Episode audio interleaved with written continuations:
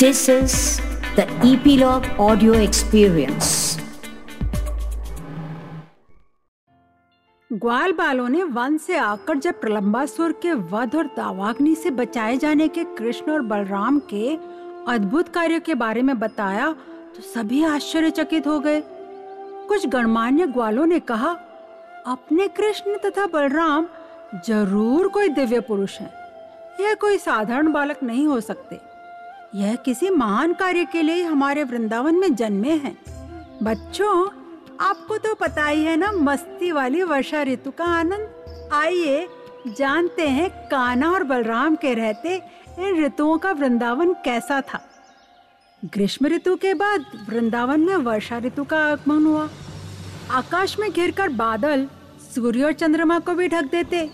कभी बिजली तथा गरज से युक्त घने काले नीले बादलों से भरा आकाश बादलों की गर्जना से गूंजने लगता है। फिर बिजली चमकने से तो इस खेल का अलग ही रूप होता है। बिजली कड़कते हुए जैसे खेल खेलती, कभी इस बादल में रहती, कभी अचानक उस बादल में पहुंच जाती है। सूर्य ने अपनी किरणों से 8 महीने तक पृथ्वी की जल संपत्ति का शोषण किया था। मतलब पानी सूरज की धूप से भाप बनकर उड़कर बादलों में समा गया। अब वर्षा ऋतु में सही समय आ गया था। सूर्य का अपने द्वारा बादलों में से जमा किए हुए पानी को छोड़ देने का मतलब वर्षा का। बिजली चमकाते बड़े बड़े बादल हवा के द्वारा हिलाए डुले जा रहे थे। वे एक स्थान से दूसरे स्थान पर जाकर वर्षा करते। गर्मी के ताप से पृथ्वी सूखी हो चुकी थी, किंतु वर्षा के इस जल द्वारा तर किए जाने पर पुनः पूरी तरह हरी भरी होकर खिलने लगी। वर्षा ऋतु के देर शाम के सांझ के धुंधलेपन में अंधकार के कारण जुगनू तो चमक रहे थे, टिमटिमा रहे थे, लेकिन आकाश के तारे और नक्षत्र अपनी रोशनी नहीं बिखेर पा रहे थे। बच्चों, आप सोचना और हमें बताना ऐसा क्यों कि जुगनू तो चमक रहे थे लेकिन तारे और नक्षत्र वो हमें नहीं दिखते। वे मेंढक जो अभी तक मौन थे, चुप थे, वर्षा ऋतु के बादलों के गड़गड़ाहट सुनकर अचानक टर्राने लगे। ऐसा लग रहा था जैसे शांति से सुबह अपना अपना काम करने वाले ब्राह्मण विद्यार्थी अपने गुरु द्वारा बुलाए जाने पर एक साथ अपना पाठ सुनाने लगे हों। वर्षा ऋतु के आने के साथ ही सूखी हुई नदियां बहने लगी, बढ़ने लगी और अपने असली मार्गों को, रास्तों को छोड़कर इधर उधर बहने लगी। नई उगी घास से पृथ्वी हरी हो रही थी। लाल रंग के कीटों, कीड़ों और सफेद श्वेत रंग के कुकुरमुत्तों ने उस हरी घास में और भी रंगत ला दी थी। जल और पृथ्वी के सभी प्राणी इस वर्षा जल से धुलकर आकर्षक एवं सुहावने लगने लगे। नदियां लबालब कर भागते हुए समुद्र से मिलती हुई ऐसी लगती जैसे वे शांत समुद्र को अशांत कर रही हों। हवा से भी समुद्र की लहरें इधर उधर उठने लगती। वहीं बादलों और वर्षा द्वारा बारंबार प्रहार किए जाने पर भी पर्वत पहाड़ तनिक भी विचलित नहीं हुए। जब मोरों ने बादलों को आते देखा तो वे खुशी से उल्लासित हो तैरने लगे और अपने पंख फैलाकर नाच उठे। वर्षा ऋतु में घास लंबी हो जाने से, अब उनको साफ न करने से रास्ते ढक गए थे और उन्हें पहचान पाना भी कठिन हो गया था। जब उस आकाश में इंद्रधनुष प्रकट हुआ तब धनुष के जैसे किसी डोरी से नहीं बंधा था, फिर भी इतनी गोलाई लिए हुए आसमान में कितने सुहाने तरीके से टिका हुआ लग रहा था। रात में बादलों के ढके रहने के कारण चंद्रमा के प्रकट होने में, दिखने में रुकावट पड़ रही थी। यहीं बादल चंद्रमा की किरणों से प्रकाशित भी हो रहे थे। कभी ऐसा लगता जैसे चंद्रमा और बादल साथ साथ ही चल रहे हों। जो वृक्ष पेड़ दुबले हो गए थे या सूख गए थे, वे अपनी जड़ों से वर्षा का नया जल पाकर लहलहा उठे। वृंदावन पक्के खजूर, आम और जामुन के फलों से भर गया था। अरे, इस वर्षा ऋतु का सही अनुभव तो वनों में है। वहां की हरियाली और सौम्यता में गायों को चराने का और साथ में खेलने का एक अलग ही आनंद होगा। कान्हा की बात सुनकर वर्षा ऋतु का आनंद लेने दाऊ और ग्वाल बाल कान्हा के साथ वन की ओर चल पड़ते। गायें भी हरी घास चरकर हष्ट-पुष्ट हो गई थी। यमुना नदी के तट पर वृक्षों में मधुमक्खी के छत्ते से शहद टपक रहा था। गोवर्धन पर्वत पर जल के कई झरने फूट गए थे।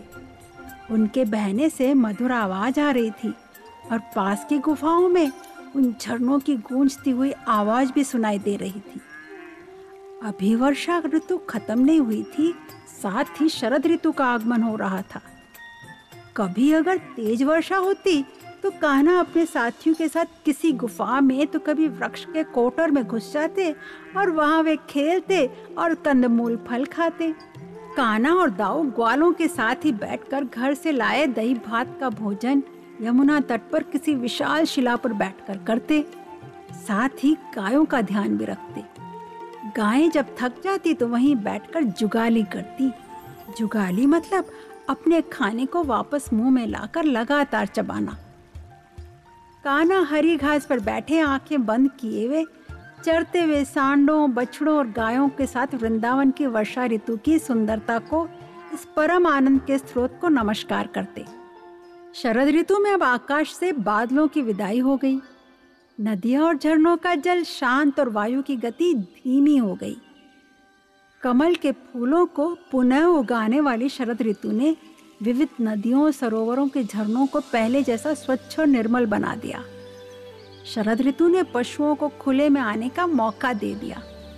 पृथ्वी के कीचड़ को साफ कर दिया। बादल अपना सारा पानी निचोड़कर शुद्ध श्वेत से चमकने लगे। शरद ऋतु के आते ही किसानों ने अपने काम शुरू कर दिए और अपने धान के खेतों में जल को बहकर बाहर न जाने देने के लिए मजबूत मेड़ें बना दी। दिन में थोड़ी धूप, लेकिन रात में चंद्रमा सभी ओर एक शीतलता पसरा देता है। बिना बादलों के साफ शरतकालीन आकाश तारों से भरा हुआ चमक उठता है।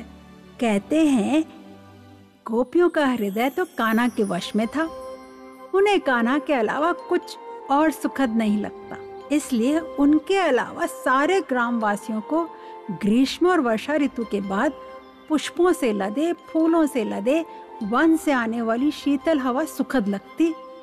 सभी लोग अपनी अपनी परंपरा के अनुसार इस ऋतु में नए फसल के स्वागत के लिए वैदिक अग्नि यज्ञ करके समारोह सहित बड़े बड़े उत्सव मनाते।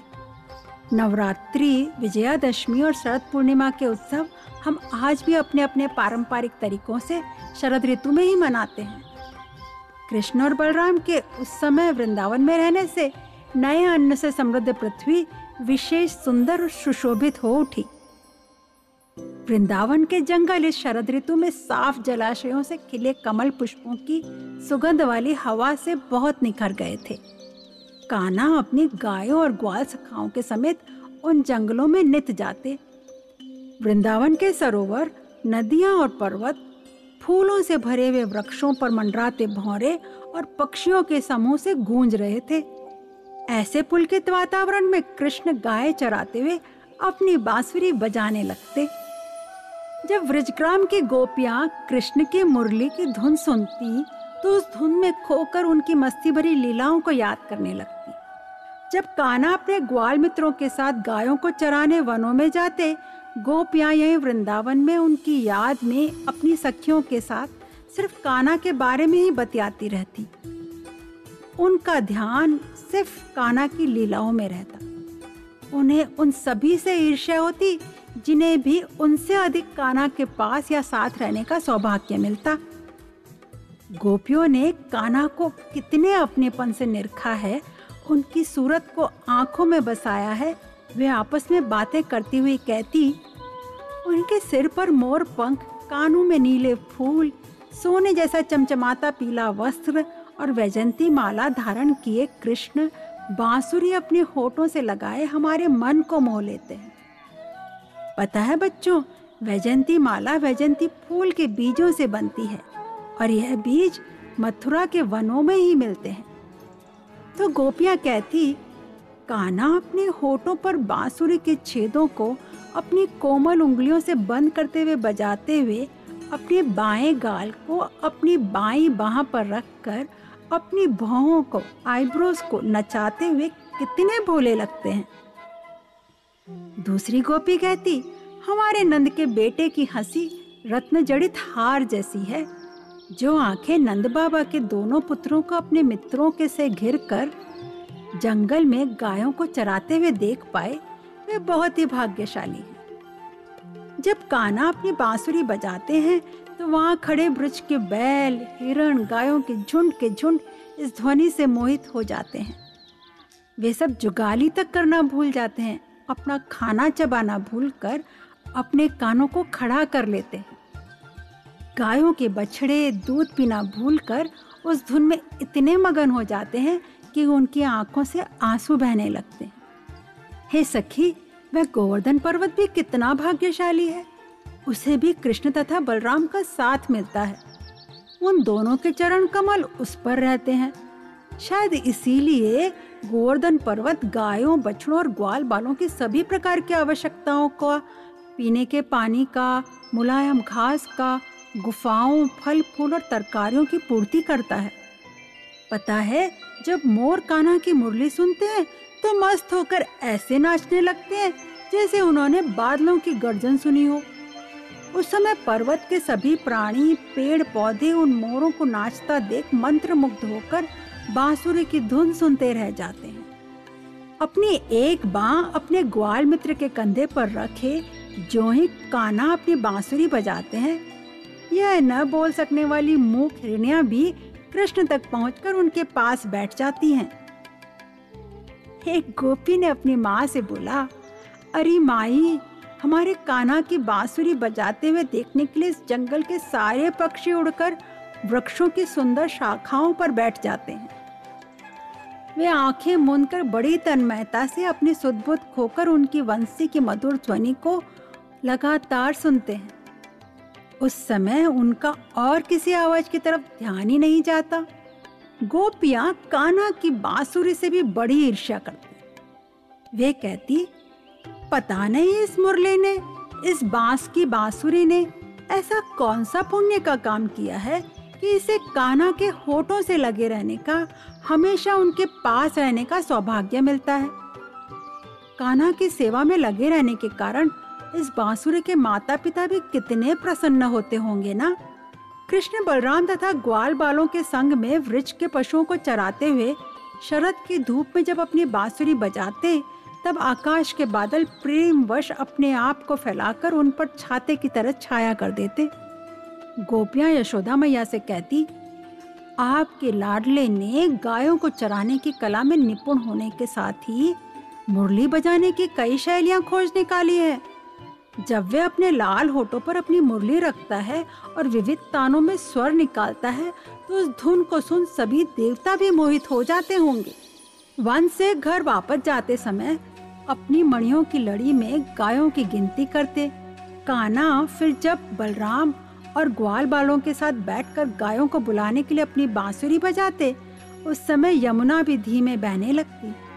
उसका जल उस आनंद से स्तंभित और निश्चल हो उठता। ऐसा लगता है जैसे लहरें हाथ फैलाकर कान्हा के चरणों को, पांवों को छूना चाहती हैं और उन पर अपने कमल के फूल रखना चाहती हैं। दिन ढलने पर अपनी सारी गायों को समेटकर वे अपनी बांसुरी पर धुन बजाते हैं। उनके साथ चल रहे ग्वाल बाल उनके यश का गान करते हैं। कान्हा का शरीर और माला गायों के पांव से उड़ी हुई धूल से धुंधली हो उठती है। ऐसे में थकान के कारण बढ़ी हुई उनकी सुंदरता हर एक के नेत्रों में स्नेह भर देती है। इस तरह वृंदावन की गोपियां दिन के समय जब कृष्ण वनों में जाते तो उनको याद कर उनकी लीलाओं का लगातार गान करती। उन सभी के मन तथा हृदय कान्हा में लीन रहकर अपार उत्साह से भी भरे रहते और साथ ही उन्हें न देख पाने से दुखी भी रहती। कान्हा की ऐसी ही लुभावनी लीलाएं आप सुनते रहे कान्हा की मस्ती भरी कहानियां में ईपीलॉग मीडिया वेबसाइट और आपके फेवरेट पॉडकास्ट स्टेशंस पर। बच्चों, आज तो कान्हा की बांसुरी बजाते हुए उनके इतने सारे पोजेस में से कोई भी एक रूप आप ड्रॉ कर सकते हो, या वर्षा और शरद ऋतु का आपका फेवरेट कौन सा ड्राइंग होगा वो भी आप बना सकते हो। या आज की कहानी सुनकर अपने पसंद की कलरफुल लीला हमें जल्दी से मेल करें और पाएं एक बढ़िया गिफ्ट।